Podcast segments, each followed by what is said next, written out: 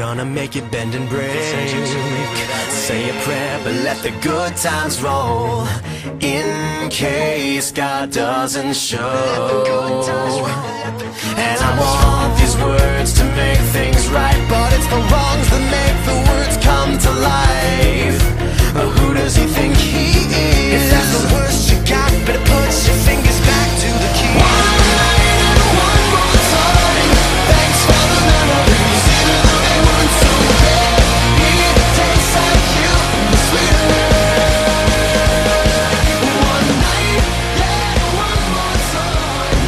Ah, 2007.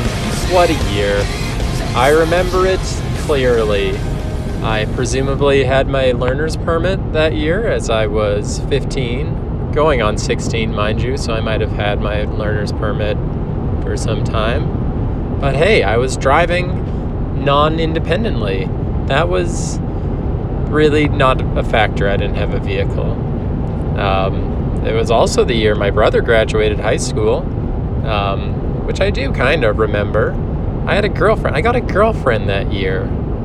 Yeah, that lasted a year. It was, it was no good. I mean, it was fine, but it was really just, it was really just nothing. And most importantly, the Victory Hockey League sprung into existence th- through the hard work of various other teenagers, slightly older teenagers, I think, at the time. Of course, I wouldn't go on to discover the league for another three years after that.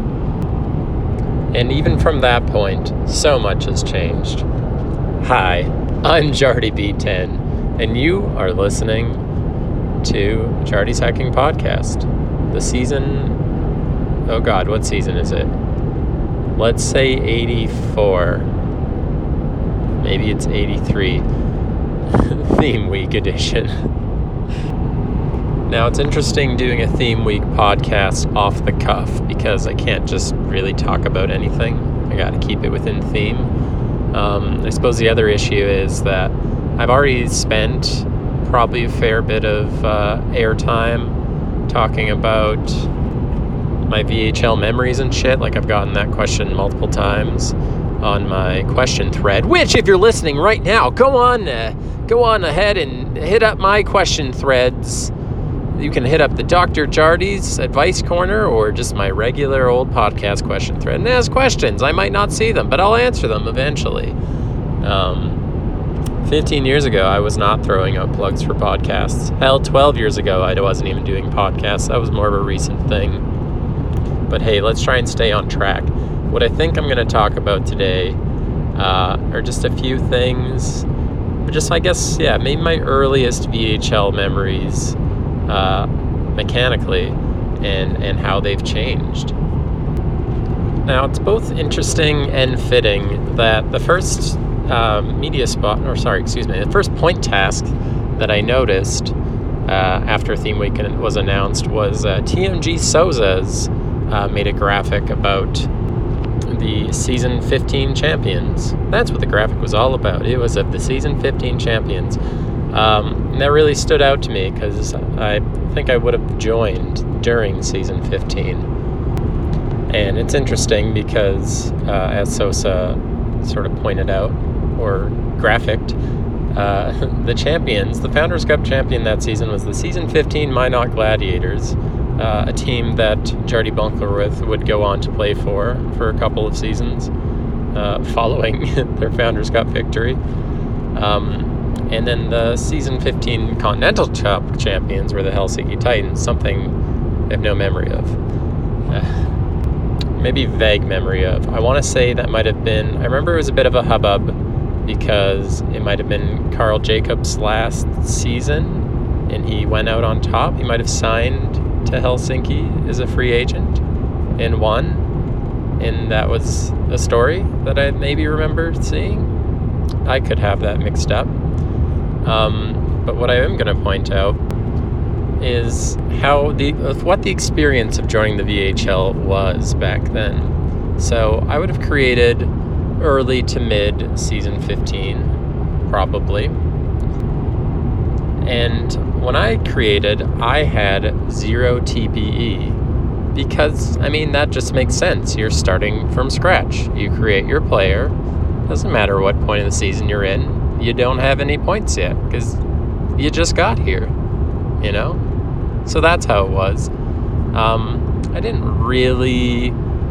I, I had an understanding of the point tasks, but I just didn't do any because um, I guess one thing that was different was internet culture. I would say the culture of VHL, which I mean it was, but it was more or less just an internet culture thing. I was fairly new to public forums at the time. So I didn't want to just go in there kind of half cocked writing about anything um, because I didn't want to get bullied. and uh, so I essentially kind of lurked for the first few weeks, uh, for the rest of the season, really. Uh, and the only TPE I got as a result was from the VHLM practice facility, which I think was just one TPE per week. You know, you post in the VHLM practice facility forum, which there is still relic of on the forum today, um, where someone would post a thread every week and be like, "It's VHLM practice, post in here, and you get a point." Um, so I did. I I did that for three weeks or four weeks or whatever, and got like four TP uh, from that. And of course, updating was entirely different too. Those there also might be relics of that on this forum. Certainly, there would be. Uh, back in my day, you had to create your own thread with all your attributes on it and um, manually update your attributes. So you'd say, for instance, with my 4 TP that I got from practice facility, uh, I would post in there one week, oh, uh, here's a link to my practice facility I would like to plus one into my skating to bring it from 40 to 41. Uh, is how that would have gone. It's 12 years ago now. And then somebody, namely Kendrick, would manually have to check all of these uh, all of these update threads uh, to verify that the math checks out and that no one's cheating and that they did in fact earn those points. Um, and from there, the simmer, which at the time was Sterling, would then have to manually update that into STHS. A very nightmarish uh, process of events. But as a new member, I didn't really know any of that. Uh, the other experience that is now a bit different was getting on a new team. So when I joined mid season, uh, there was actually a waiver system in place. Uh, a true waiver. So they're, they're called waivers, kind of archaically nowadays, but in reality, they are it is a free agent system nowadays. Uh, but back then, it was truly a waiver. Um, in the beginning of the season, the priority began with the reverse order of the standings of the previous season. But once you made a claim, you'd be moved to the bottom of priority. So this inadvertently kind of encouraged GMs to claim rather thoughtfully. It wasn't even really a good play to, well, if you had high priority anyway, it wasn't really a good play to just sign any fucking random who decided to create because uh, they would have literally no TP. It wouldn't even really be an immediate asset to your team because they're just as good as the bots. and you don't know if they're going to stick around. Um, you have to real know no true means of making him stick around. I don't know. There wasn't really an incentive. Man, lots of change. I just realized this podcast could get very long if I'm talking about how all the things are different, but I'll keep going. But yeah, unless you were already a low priority team, there wasn't a lot of great incentive to pick up a new member. Um, but that being said, I was in fact picked up by a GM by the name of Streetlight. You wouldn't know him. Just kidding, you would. He's still here. It's Scoop. Uh, and I played for the Toledo Scorpions with uh, mostly inactives, I think. The main inactive was, of course, D'Brickashaw O'Neill. I don't know who he belonged to, but let me tell you, that guy was one of the top players in the league that season. Sure, the user had been gone for who knows, at least a couple seasons by then, which is why his player was so dominant. Because back in those days, um, well, I guess these days we have a, f- a couple things that replace this system. We have the plus 10 TPE first generation bonus, and then we have the plus 10 TPE VHLM graduation bonus. But back then, how it worked was you would choose like oh fuck maybe oh god there was a couple iterations of this but the one i'm going to lay out is that you would choose a couple of stat no yeah no the original one was purely based off points. I remember now. Originally how many points you got in the season you know goals were assigned a small percentage of a tpe and assists were assigned a small percentage of tpe um, and then how your player performed in that season would determine how much TPE you got at the end of the season to a maximum of 20. Um, and back in those days, you could update, uh, the GM could update their inactive prospects um, just for that VHLM bonus. Um, and I don't really think there was a real cap on the VHLM, playing in the VHLM. There might have been, but if it was, it was pretty high but this led to like a lot of 200 plus TPE inactives dominating the VHLM. And that's how the VHLM was for nearly the first 20 seasons of the league's existence. So let me tell you, some legends like D'Brickashaw O'Neill, Frank Ricard, Keith Robertson, all amazing players. All belonging to people who um, weren't active. Actually, Frank Ricard was from a user called Frank the Tank, I think, who maybe had a notable player previous to his going inactive. But I digress. Those are the legends of my day. After that, once I got drafted to the VHL with my whopping 12 TP, um, how did that work? I got a few off of maybe I had six weeks of practice facility, and then I got in on a free week. Um, that's a lot of practice facility. Maybe it did play basically the whole season. But once I was drafted to the Calgary Wranglers, I obviously needed some VHLM conditioning because, you know, I had 12 TP.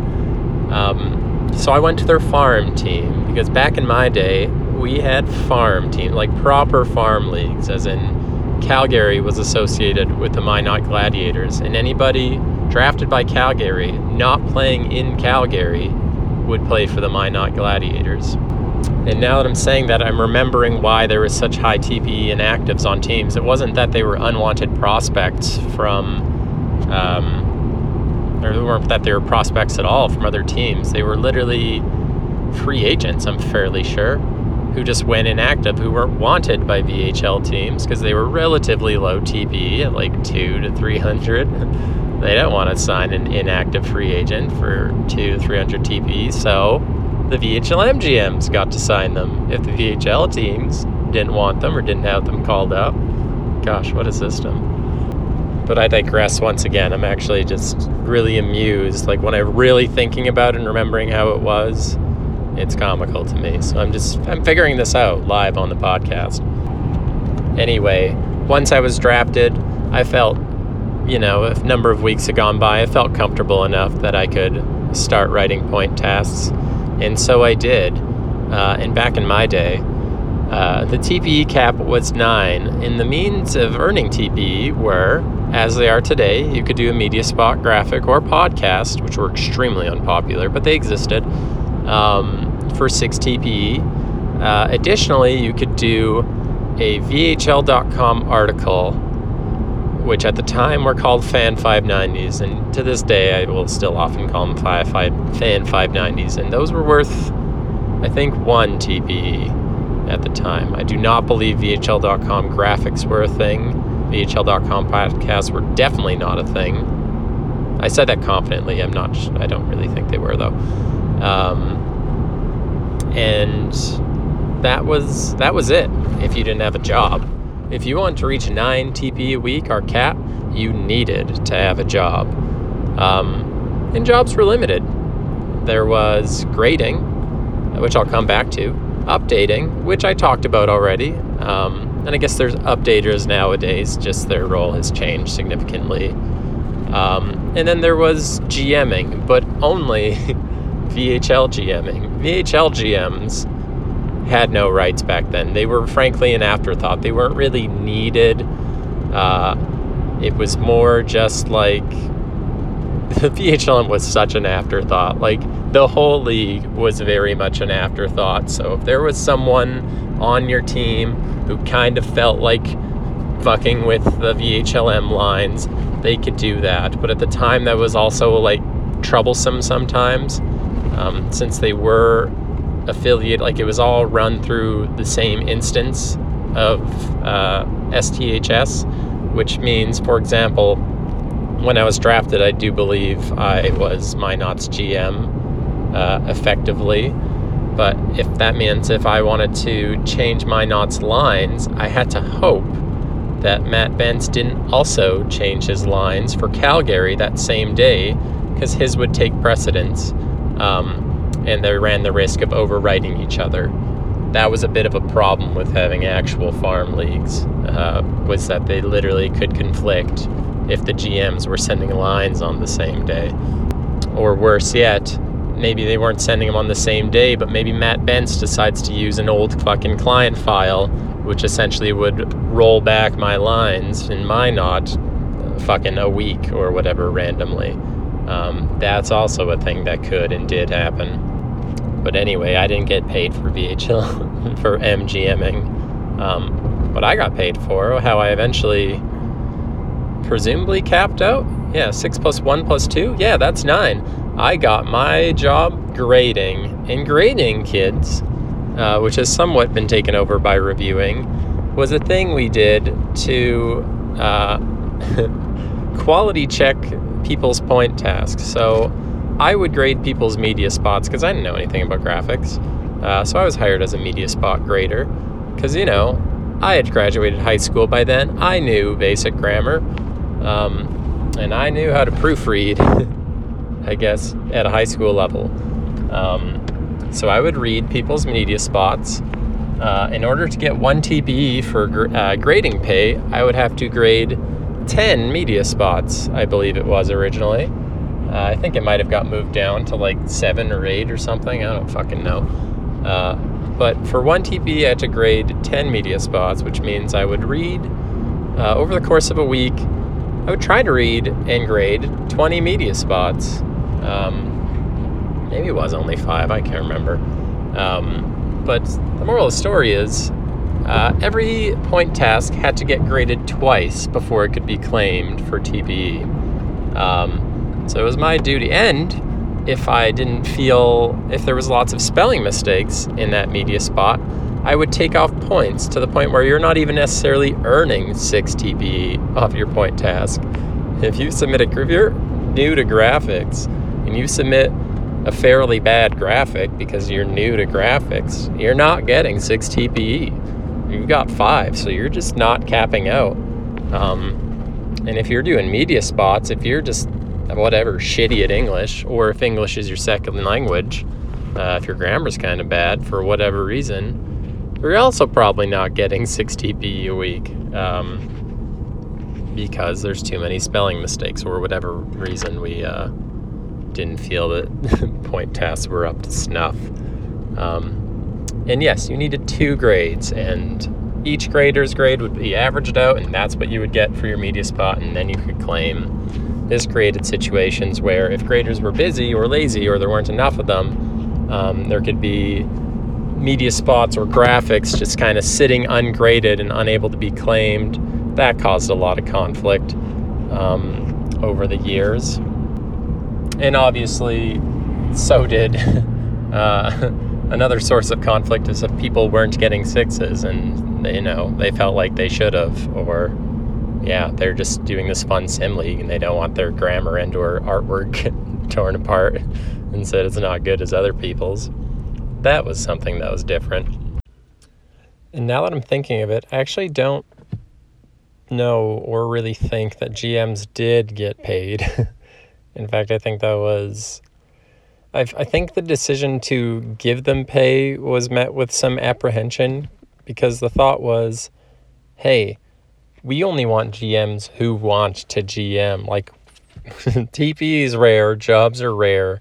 We don't want no motherfuckers coming in here just for the money and doing a shitty job GMing. If you want a GM, you have to want it. Um, that sounds right to me. So I take it back. There was no GM pay. There was just grading and updating, and maybe something else that I'm forgetting. Uh, and forget I do. I there there there is so much I could talk about. Like the VHLM alone, my God, um, the amount of twerks and reworks that happened to it over the years. Um, some of them fairly quickly after I joined. Uh, T Fong gave it quite the fucking facelift um, in the season 18 to 20 ish area. I don't exactly remember when. Um, but much has changed, and here we are today. 15 years later, we've got a portal. We've got lots of things. We've got human beings on the site, dozens and hundreds of members, way way bigger. We have twice the teams we did back in the day. Uh, the VHLM is a fully independent league, and hey, holy shit, so is the VHLE. Um, yeah, it's amazing. I'm happy to have been here for as long as I have. It's been quite the experience. Um, but I think I'm going to call it there. I'm home now and I want to edit this tonight. So happy motherfucking birthday, VHL. Catch you on the flip side. Go fuck yourself. Bye.